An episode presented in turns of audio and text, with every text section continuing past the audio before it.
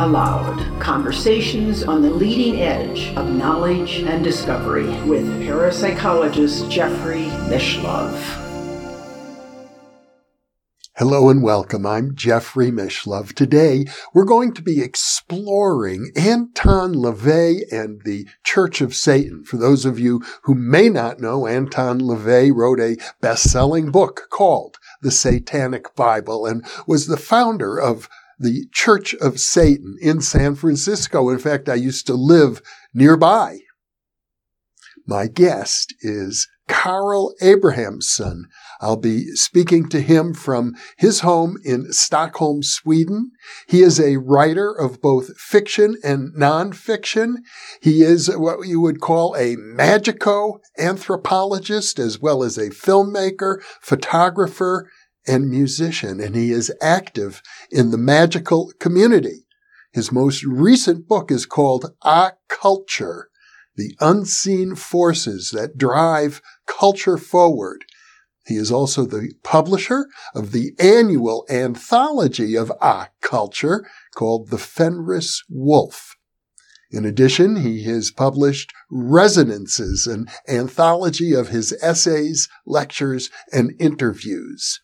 His most recent documentary film is entitled Anton LaVey Into the Devil's Den. Some of his other film titles include Cinemagician, Conversations with Kenneth Anger, and Lunacy, a film praising the lunar forces and witches from all times and spaces. And also, poems are living things. Of course, this is an internet interview, and now I'll switch over to the internet video. Welcome, Carl. It's a pleasure to see you. Thank you, Jeff. It's wonderful to be here in this uh, actual virtual sphere. Yes, uh, you're you're many many thousands of miles away from me, and I'm uh, delighted to be able to have a instant conversation with you. It almost feels like you're in the same room with me, and I have to say. Uh, it's probably good to let our viewers know right at the outset that I feel a kind of compatibility with you because you've had a lifelong interest in the esoteric and the occult, as I have. You've had a, a connection to Anton LaVey and his Church of Satan, and I've had uh, uh, n- not nearly as much of a connection as you, but I've met some of those people and lived uh, in the same neighborhood as the uh, Church of Satan itself in San Francisco. So uh, I have a good feeling about them, actually, probably because uh, as a resident of San Francisco, San Francisco always prided itself on being a congenial home for oddball characters. And yeah, An- yeah. A- Anton LaVey met that definition to the hilt. Yeah, absolutely, absolutely. No, I mean it's it's also um, I don't know really what the situation is like now in San Francisco. We were there, my wife and I, uh, in last autumn, and it was quite shocking to see the kind of uh, deterioration in a way because there were simply so many homeless people. I've never seen that number, that amount of people living on the streets. And it was quite a shock because when I started going to San Francisco in the late 80s, that was, of course, you know, um, taking care of my romanticism and of course uh, getting to meet uh, LaVey and many other people also in San Francisco and it was like a hotspot of creativity and still open-mindedness carrying on in this tr- tradition from the 60s in a way um, so I always uh, lived in that kind of uh, it was a real situation. It was a very cool and groovy place to be. And then I returned, you know, as um, decades passed in a way. But this this last trip or this most recent trip was kind of depressing because I could feel none of that. It was either glitzy corporate or very very destitute. Well, I think uh, it's the impact of the high tech industry. Uh, housing prices have gone through the roof uh, in in the San Francisco Bay Area. I used to uh, live in a, a rented uh, house that uh, when I lived there in the 80s, I think they wanted to sell for $500,000. Today it's worth about 4 million, I understand. Uh, it, it's made it impossible for people uh, to afford housing. Uh, in, in the, it's changed the character uh, completely since I moved out of San Francisco and, and, and the Bay Area entirely in 2001. So uh, I, I know it's changed dramatically. But back to Anton LaVey, uh, let's talk about how how your interest in uh, the Church of Satan began. Right. Um, I think uh, what happens if you are, um, when you're a teenager, you're of course hungry for uh, information that sort of resonates.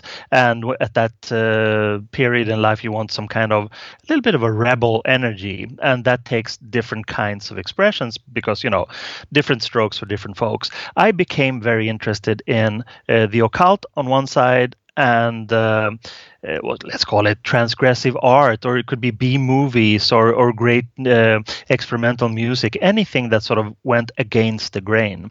And even within this supposedly you know, uh, free-spirited world of occultism, historical occultism or, or contemporary one, you know, there, there was still kind of a, a prejudice present against uh, LaVey and his Church of Satan, and that of course appealed to me. But at the same time, uh, these were different times, and even in uh, Stockholm, where, where I grew up, there were a couple of actually of, of uh, a couple of occult bookstores, and they they carried the Satanic Bible. So I was thrilled, um, and I got it, and I did feel that resonance, uh, mostly because his approach was different. There there was some old stuff in there. I'm thinking of the Enochian keys and you know classical arcane stuff, but it was sort of presented in a new way. So I did feel that resonance, and I did started, you know, I started to to work with um, Satan as a symbol in a way, as as a, a, force that existed within me, and it was sort of it's specific. Um, every environment, every group dynamic, every society, every culture needs Satan. It needs some kind of opposer, some kind of liberating force, something that goes against, something that provokes. And of course, when you're a teenager, that's a good, pretty good symbol to use. So, in the midst of my sponginess of, of sort of taking in uh, a lot of uh, highbrow, low life uh, culture in a way, uh, I felt a strong resonance. And then I also did music. Uh, which was also a classical thing to do when you're interested in music. You want to try your hand at it. So I did. I started a band called White Stains, and as I was also more or less in love with Jayne Mansfield, as LaVey had been, or at least had a fling with. Uh, I wrote a song called Sweet Jane, just like the Lou Reed song, uh, about Jayne Mansfield's relationship with LaVey because I thought that was cool and it still is. Uh, and and uh, basically, another friend of mine said when the record came out, was our first record, so I was very very proud. Uh, and Sweet Jane was the A side of this single. And my friend in England, Genesis P-Orridge, said that you should send this to Anton LaVey. I'm, I'm sure he would find it, you know, interesting at least. He I knew he didn't like rock and roll, uh, but anyway, I had the address and I did send it, and I didn't expect anything to happen basically. However, something did happen. He sent me a very nice, polite letter back, thanking, uh, sort of acknowledging the fact that I'd done this, and and uh, you know, uh, being grateful for keeping Jayne's you know spirit alive in a way. Um, just all around pleasant, polite letter in which he also made me a member of the Church of Satan, because that was kind of his shtick. You know, people he met were either celebrities or people he liked. He sort of handed them a membership card saying, "Here, you, you should have this." You know, and that was great. I was, of course, overjoyed. And then about, uh, I would say, a year later, this was in, I got the letter in '88, and we kept in touch via, you know, letters and stuff. And I had started my um, occultural fanzine, The Fenris Wolf, and uh, um, LaVey let me use some older writings that he had had in the Cloven Hoof, their newsletter, and that was fantastic. And anyway, in 1989, it became the time for me to actually go to California, and of course, I wanted to to uh, meet him and, and Blanche Barton and just see San Francisco and many other people. Uh, and it was, of course, like uh, I wouldn't say a childhood dream. It was a teenage dream that became a reality, and uh, we really got along well, and it was fantastic. And then up until 1993, I went there every year and we hung out and we watched movies and uh, listening to him play music and we talked about many many things. Very few of these things were actually occult in the old school way of seeing it less having to do with with uh, arcane approaches to magic for instance. Uh, it was mostly about um, weird movies Marx Brothers, Eddie Cantor, uh, great comedies, uh, Ben Hecht, um, golden age Hollywood basically, and and the weirder aspects of that. Plus music, of course. He was just a musical genius and could play almost anything that you wanted him to play. He was like he had everything in his mind. I could just sort of project it out through his fingers onto the keyboards. It was that was really magical. So that's basically how it started we ought to clarify one thing right off the bat because in a previous video I mentioned offhand the Church of Satan in San Francisco and I got a comment from a viewer who was shocked. How could you talk about them? Don't you know that these people commit ritual murders? Uh, so uh, what can you say about that? That's of course such a classical uh, reactive way that is steeped in a kind of a primitive lore a primitive mythology that's of course been propagated by uh, various christian churches along the millennia. You know there's always this need of scapegoating.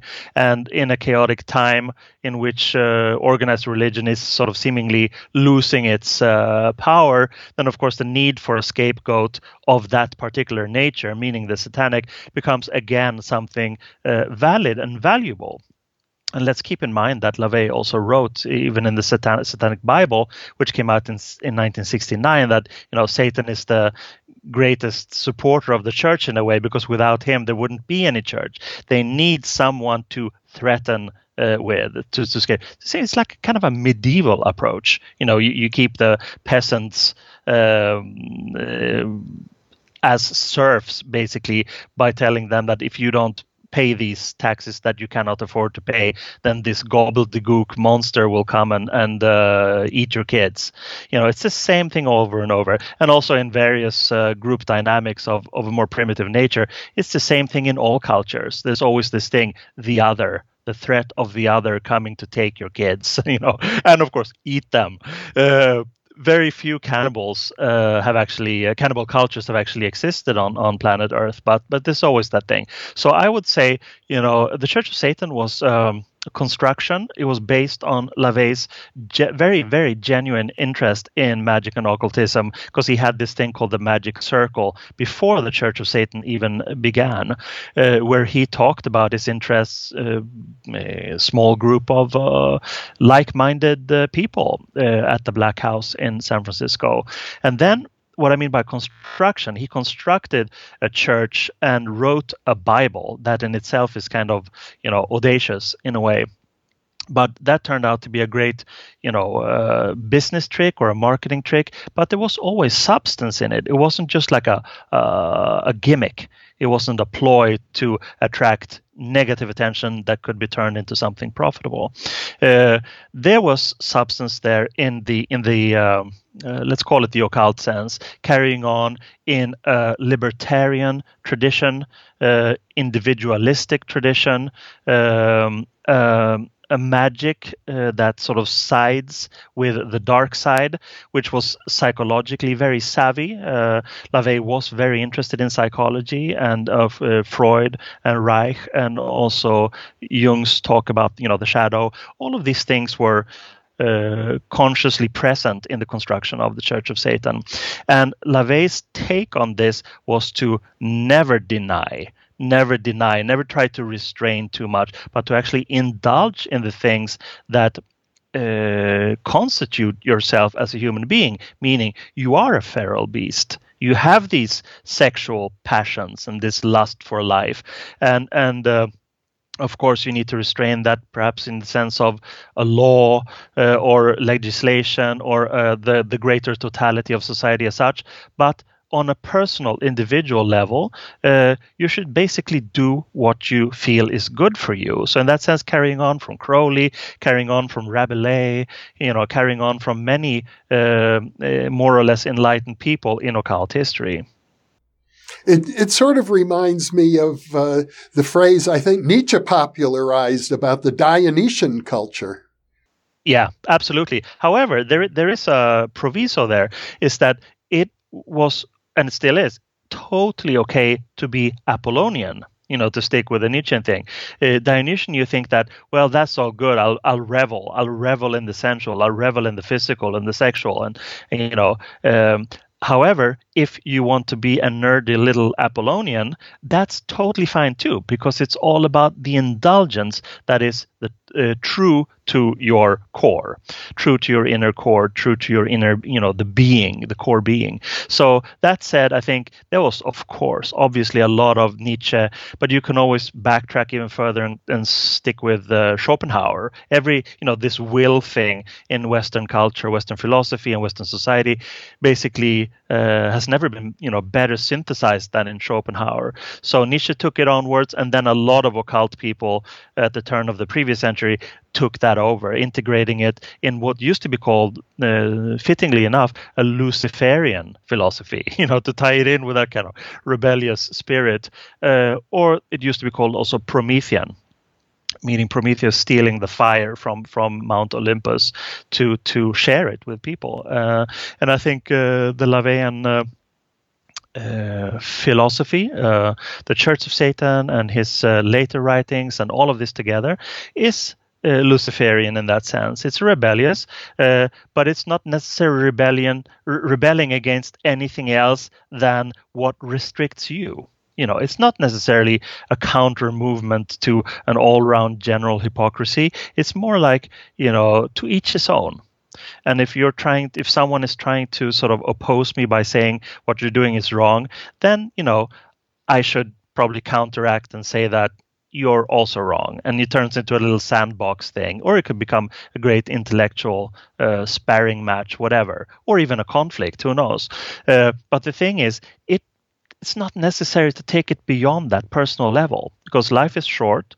Uh, our life can be potentially very, very, very good and nice and interesting, and it's not also not about isolating yourself as a solitary unit. Uh, LaVey used to say that you know Satanists are born, not made, meaning that they have this inherent outsidership. But most outsiders know that uh, it's always in relation to I guess the the the greater ins, insider thing. You can never really isolate yourself, even at times you know you, you want to, or would be very nice. You are still part of a greater totality of society and or a community and you have to play along with certain uh, basic things. But if you do that and you show people respect, they will very likely show you the respect that you feel you earn, and you know you can be in your spl- splendid isolation. I like that ex- expression, splendid isolation. I think that sums up very much what what LaVeyan Satanism is about. You should you know cultivate what really makes you unique, and whether or not you want to show that or share it with others, that's besides the point. There are many flamboyant Satanists, uh, but there are also many Satanists from whom we'll never hear a squeak. You, in your uh, documentary, make an offhand remark uh, that there are other Satanists who were quite critical of LaVey. They felt he was too much of a showman, that uh, he didn't represent authentic Satanism at all, according to them. Right, right. That's that's uh, something that uh, you could take that to a greater uh, group dynamic level and transgenerational levels. There's there will always be a little clique that sort of critiques or criticizes what's been in the past this the revolution and then the new ones come and then they in turn become conservative and then become reactionary and then someone new comes in and takes over uh, it's you could see that in occult history so many times. It's almost more like a rule than an exception. It always happens, and eventually things are sort of dissolved in chaos and and um, personal conflicts and scandals. But it's usually just like little storms in a water glass if you look at it uh, from from uh, from above. Uh, with LaVey, though, it I think the thing is that what he achieved which is very, very rare. He achieved success. And I mean that specifically on the material level. Uh, you know, it was a grand, pretty grand lifestyle. Uh, Crowley, uh, he inherited some money, but he spent that money. you know, he was kind of a pauper actually uh, the last decades of his life. Whereas LaVey, when he got this thing going, it seemed to be a good, uh, successful thing, which was, of course, completely in line, without shame without any shame whatsoever. You know, he wanted it to be a, a commercial success, and it turned out to be one. Um, and of course, if you are, if you feel that you are, you know, the the true Satanist or the whatever, and you sit on your little chamber and you feel that you are more in touch, you have a more you know thorough and true transmission uh, both in and out and you see this guy who's just like in every magazine on tv on radio uh, lots of naked women at his house and if the book is selling then of course you feel um, I don't know. Uh, I was going to say miniculed. I don't know if that's a word. Miniculed.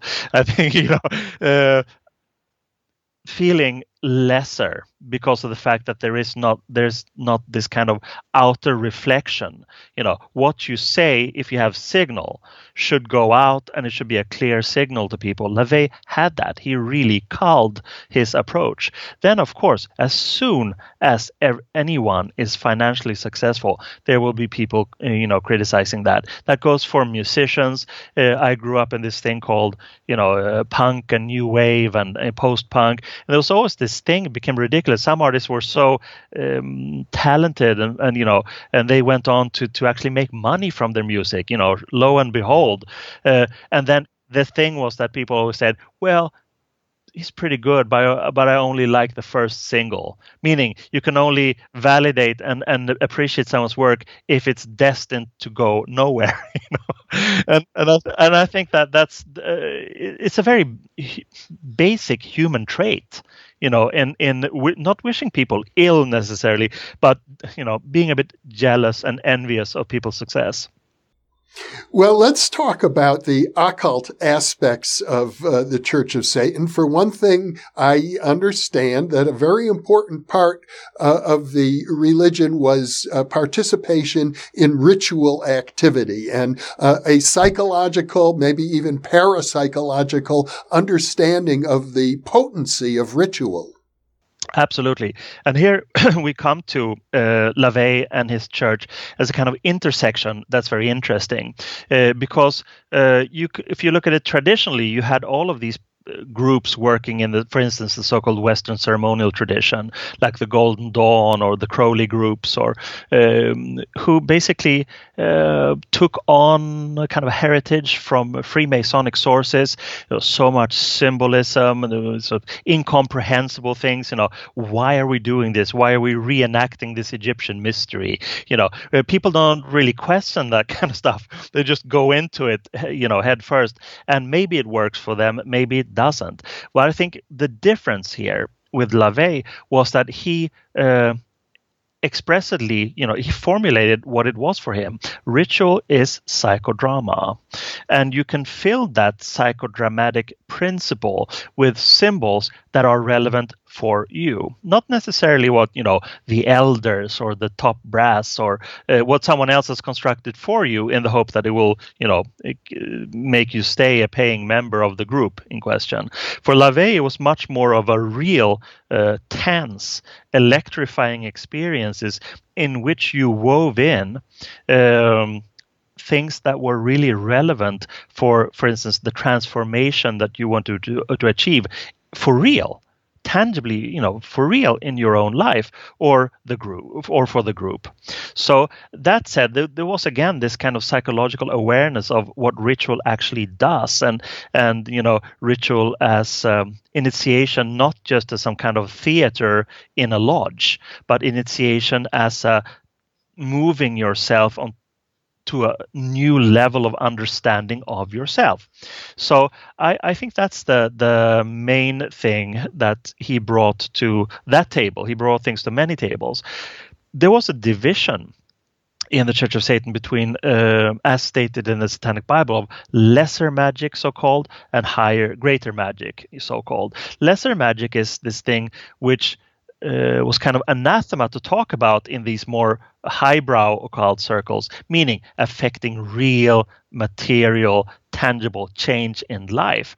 And you could equate that with some kind of different facets of manipulation. You know, I want this to happen. How do I manipulate my surroundings into making that happen?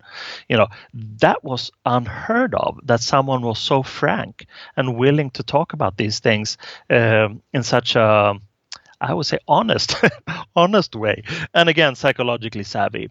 Uh, and the greater magic that was more what you know you could call occult occult, uh, elaborate rituals calling on forces that LaVey would say are not exterior uh, tangible forces. Everything was psychological. These things, these names, these cultural, religious traditions that we've been brought up with, they affect us on an inner psychological level. You can work with those things too by again these psychodramatic things like wands or swords and bells and of, as we know he liked to have nude altars to have naked ladies on his altar uh, to create a change uh, attention in that sphere, which he called the ritual chamber.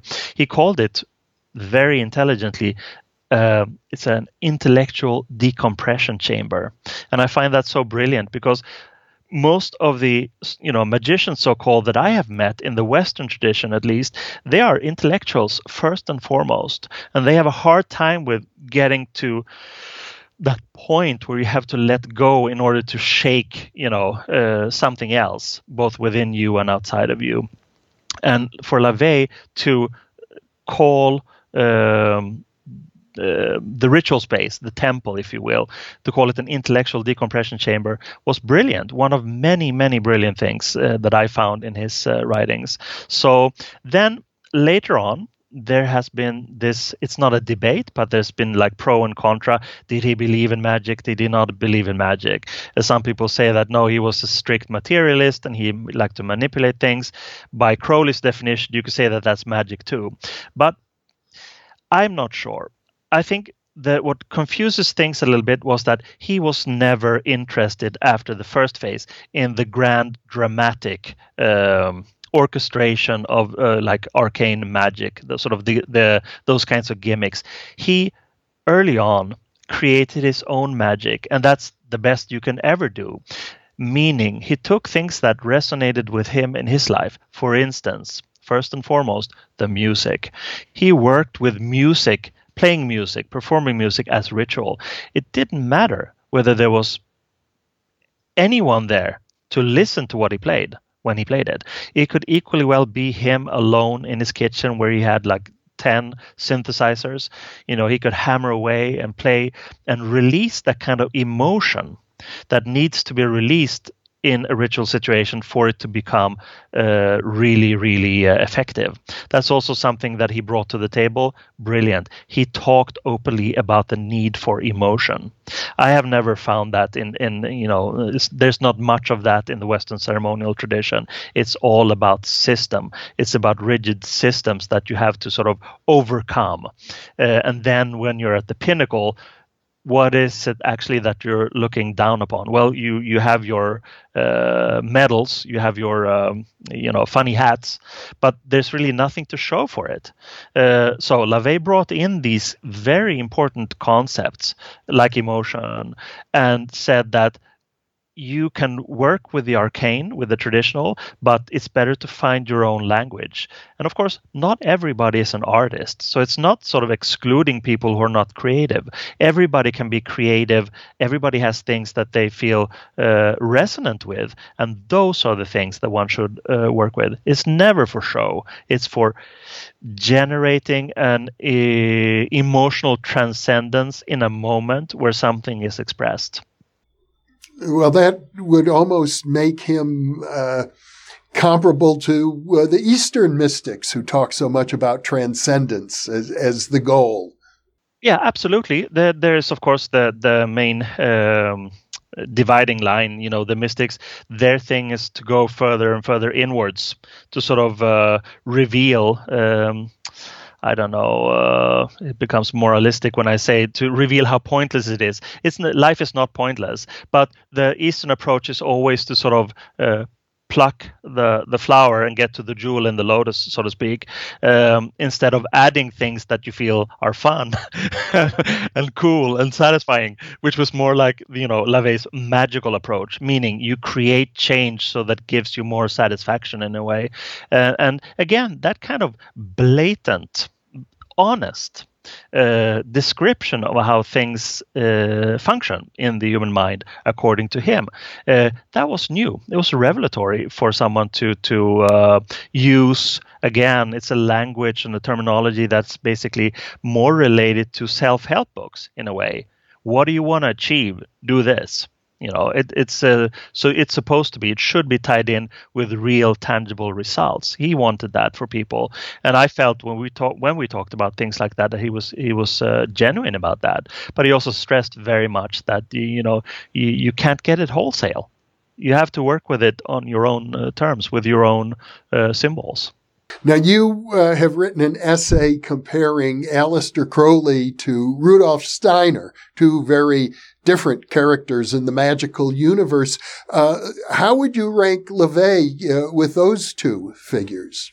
I would rank him as a modern figure, and I would rank the Steiner and Crowley as uh, bridge characters. They bridged the old uh, and the modern, but they never really became modern. Uh, and I think they, in a way, um, what do you call it? Uh, when you you run so fast towards the finishing line but you run so fast that you stumble you know?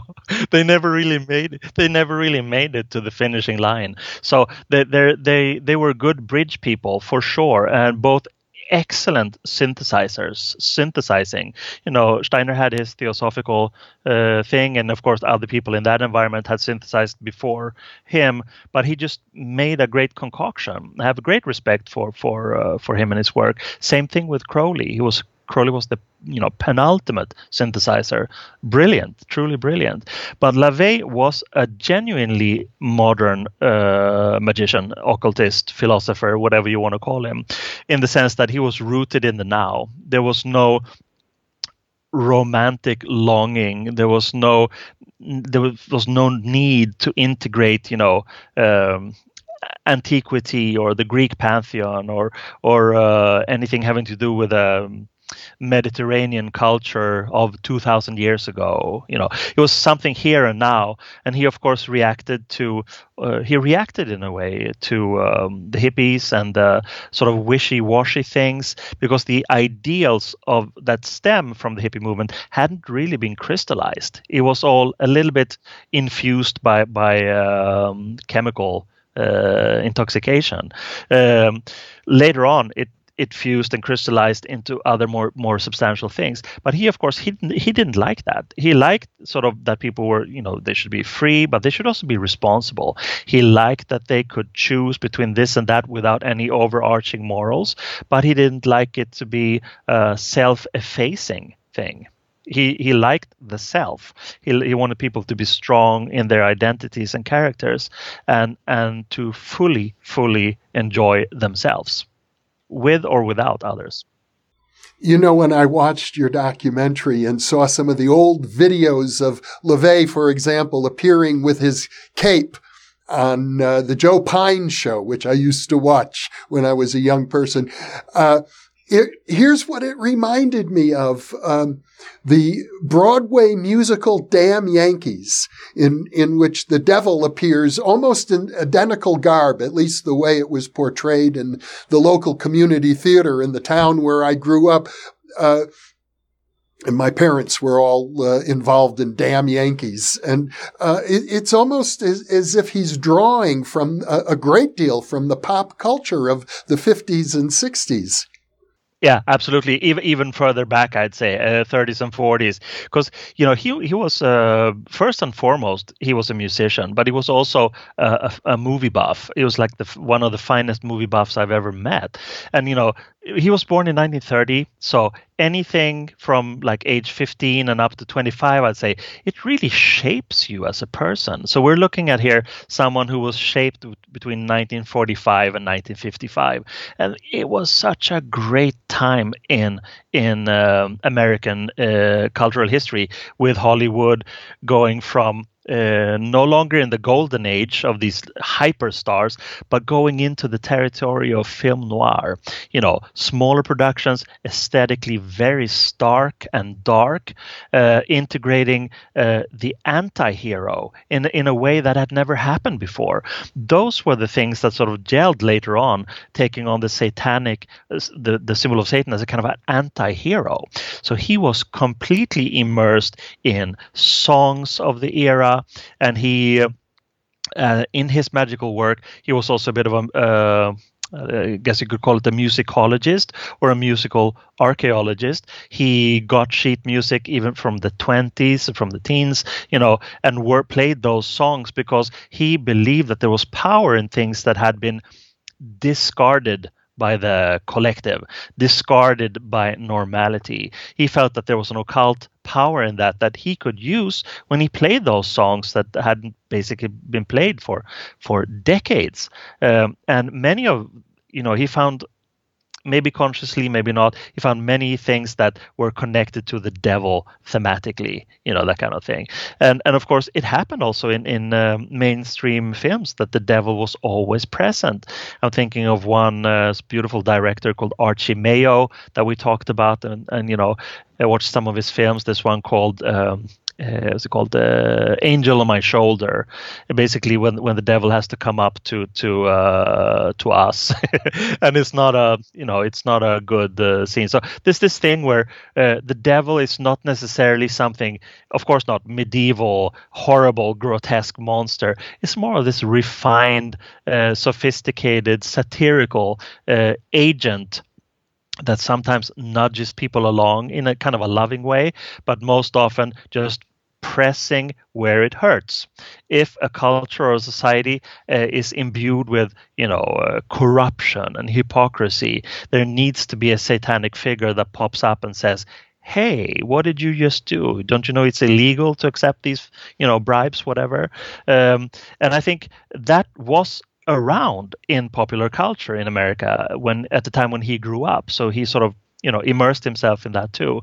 And the theatrics he had you know worked at a circus and sideshows. He knew that kind of uh, carny carnival worker uh, showmanship um, how that worked how to grab someone's attention by just these few tricks you know having like plastic horns uh, and people in in serious sort of so-called serious occultism asked how can he expect to be taken seriously um, when he, he dresses like that and when he uses such like cheap gimmicks but the thing is that he used, and I think I, I um, someone um, says that in the film also, is that the, the, this word uh, or term bullshit detector. When you act crazy like that that you know go against the grain of what should be serious occultism and appear on TV and again you have an amount of success then of course you will be uh, thought of as someone who is not serious.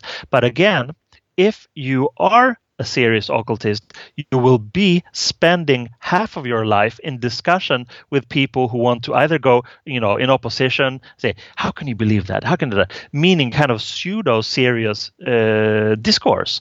Um, or you could wear these things and lose 90% of the people because they will never approach you because they think you're you're just another showman.